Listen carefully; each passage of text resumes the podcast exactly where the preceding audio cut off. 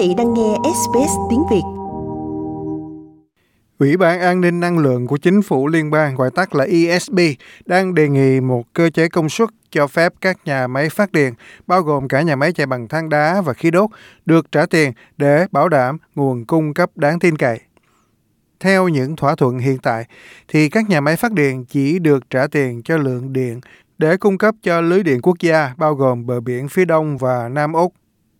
Sau khi cơ quan quản lý năng lượng áp đặt giới hạn giá, một số nhà máy phát điện đã góp phần vào nỗi lo gần đây về khả năng mất điện khi họ phải cắt giảm sản lượng. Sự bất ổn trở nên nghiêm trọng đến mức cơ quan quản lý đã quyết định tiếp quản thị trường điện năng trong ít nhất một tháng. Giờ đây, Ủy ban An ninh Năng lượng đang đề nghị trả tiền cho các nhà máy phát điện để họ sẵn sàng cung cấp khi cần, tức tăng nguồn cung. Ủy ban cho biết nhu cầu điện dự kiến sẽ tăng hơn gấp đôi trong vòng 30 năm tới. Bộ trưởng Năng lượng Liên bang Chris Bowen cho biết dự thảo kế hoạch là bước tiếp theo nhằm giải quyết các vấn đề hiện tại. Nó chỉ đơn giản là thông báo cho các bộ trưởng tiểu bang và vùng lãnh thổ và bản thân tôi về những vấn đề sẽ được giải quyết. Chúng tôi sẽ giải quyết những vấn đề đó trong những tuần và tháng tới. Tôi rất rất tin tưởng vào thiện trí đã được thể hiện quanh bàn giữa các bộ trưởng năng lượng của tiểu bang và vùng lãnh thổ và bản thân tôi sẽ tiếp tục được phản ảnh. Và chúng tôi sẽ phát triển một cơ chế hoạt động cho nhiệm vụ hiện tại, đó là bảo đảm độ tin cậy cho chúng ta thực hiện quá trình chuyển đổi lớn này trong lưới điện của chúng ta để được tập trung vào đổi mới hơn nhiều. Ủy ban An ninh Năng lượng của Chính phủ Liên bang cho biết điều quan trọng là bất kỳ cơ chế nào phải bao gồm sự kết hợp của các công nghệ cả than đá lẫn khí đốt. Ý tưởng chính là để cho các tiểu bang và vùng lãnh thổ quyết định cuối cùng về việc nhà máy phát điện nào đủ điều kiện để được trả tiền. Nhưng thủ lĩnh của đảng xanh Adam Ban nói rằng các tập đoàn than và khí đốt không nên được thưởng.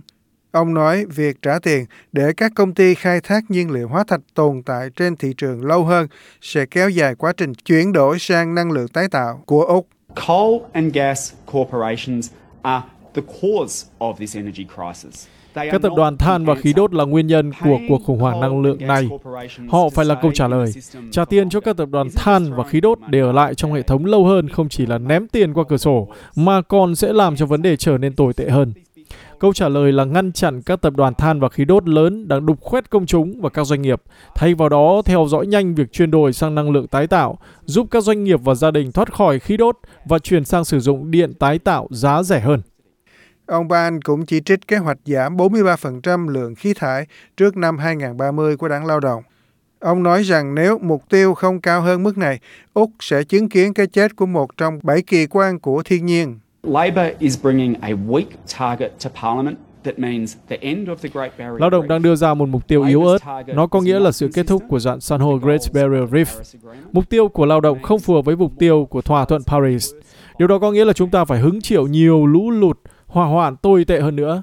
Các nhà khoa học đã rất rõ ràng rằng mục tiêu yếu ớt của lao động không làm những gì cần thiết để bảo vệ dạng san hô Great Barrier hoặc để bảo vệ Úc khỏi sự tàn phá tồi tệ nhất của sự ấm nóng toàn cầu. Quý vị muốn nghe những câu chuyện tương tự có trên Apple Podcast, Google Podcast, Spotify hoặc tải về để nghe bất cứ lúc nào.